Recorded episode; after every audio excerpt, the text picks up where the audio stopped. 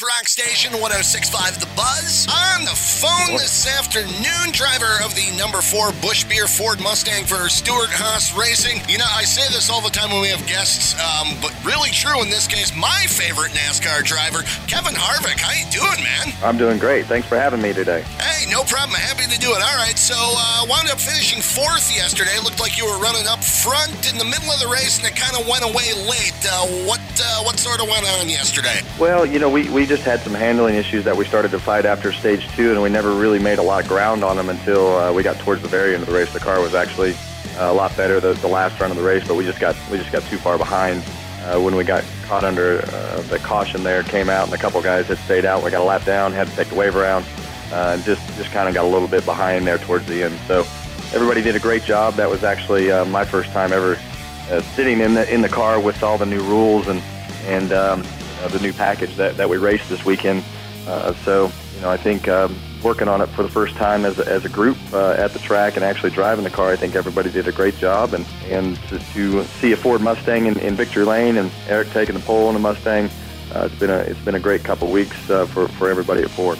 Now, how is the new aero package from this weekend? Uh, you know, for for us, we just um, you know, we just focused on on what we needed to do to make our car go fast, and I think as as you look at um, the things that, that we were able to do this week, I think we adapted to it well, and and um, you know had a good race with it. So. Um, heck, I can't remember the last time I've actually watched a race, so I'll let you guys be the be the judge of that because that's really what it's all about is, is making sure that everybody watching uh, is, is enjoying what they're seeing. So we'll leave we'll leave the fans to judge that one. All right, fair enough. Um, seemed fine to me yesterday. Um, so is there a big difference now? I know obviously, you know, these are not uh, stock cars, as in you know what you pick up at the dealership.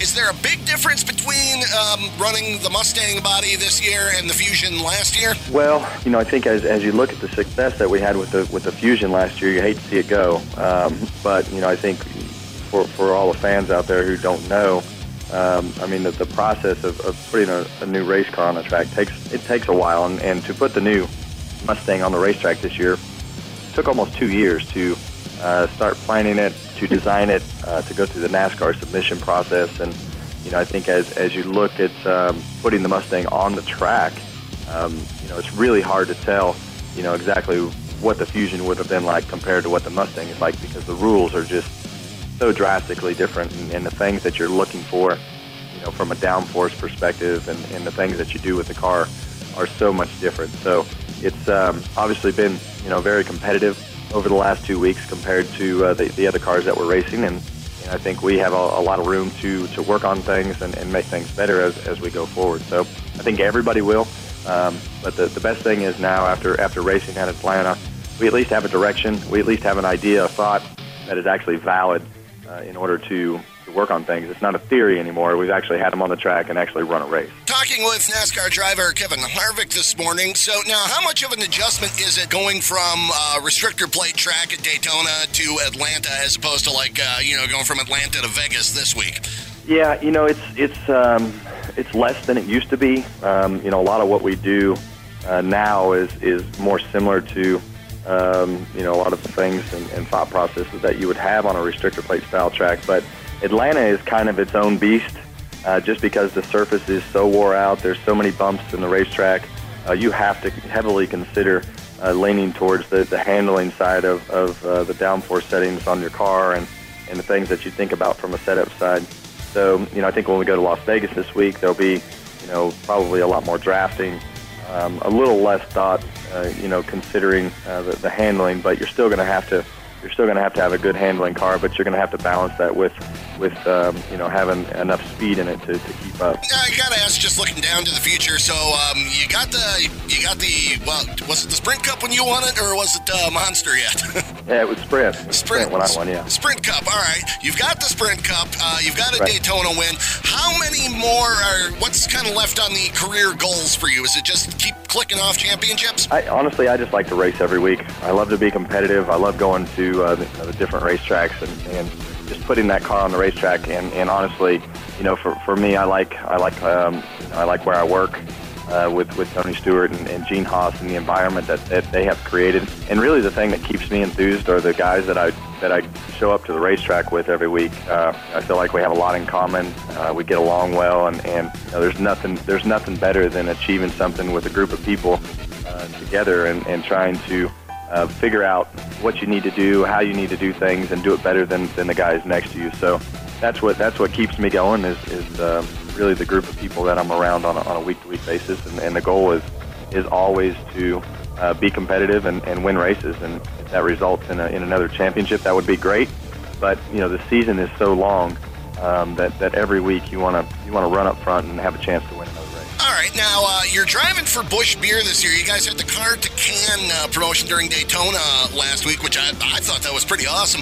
Any uh, chance of bringing that back in the future again? Well, that's a good question. You know, I think uh, everybody from from uh, Busch is, is obviously uh, was really happy with, with the way that things went. Um, the first can that they auctioned off went for six thousand dollars. So I think from that point on, every, everybody else that was winning the cans realized that they that they were getting something that was actually worth value. And I, and I think um, you know seeing all the promotions and everything on, on the broadcast and uh, seeing all the enthusiasm you know, from from Twitter and actually it actually uh, trended better than the, the, the Daytona 500 hashtag during the race, uh, the car to can uh, hashtag. So you know, I think everybody from from Busch was uh, pretty ecstatic about that, and, and um, you never know what they're going to bring up next because when I saw this this whole plan on a piece of paper, I'm like, you're going to take my car and you're going to make it into a beer can I don't think that'll ever happen because it's probably a too expensive, and b I don't even know know how you would actually do that. But they did it, um, and you know the, the can still had the decals on them.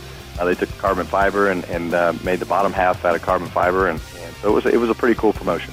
Well, they just need you to wreck another race car or two. Then is that? Uh... oh, that'll happen. Oh, definitely. yeah, we kind of figured. Uh, all right. So now driving for Busch. you used to drive for Budweiser. You now drive for Busch. How much free beer has been dropped off at your race shop over the years? Uh, they, they they take good care of our guys. So you know, anytime there's a there's a race win or the beginning of the season or, or heck, just everybody needs some beer. Um, you know, it'll, it'll show up at the shop and and so it's been um, it's been a, a great relationship that started in in 2011 uh, with with Anheuser Busch, and and you know, when you when you talk about the the beer companies in general, and and really. Uh, for me, it obviously started with Budweiser, and, and you really look at the the Busch relationship that we have now.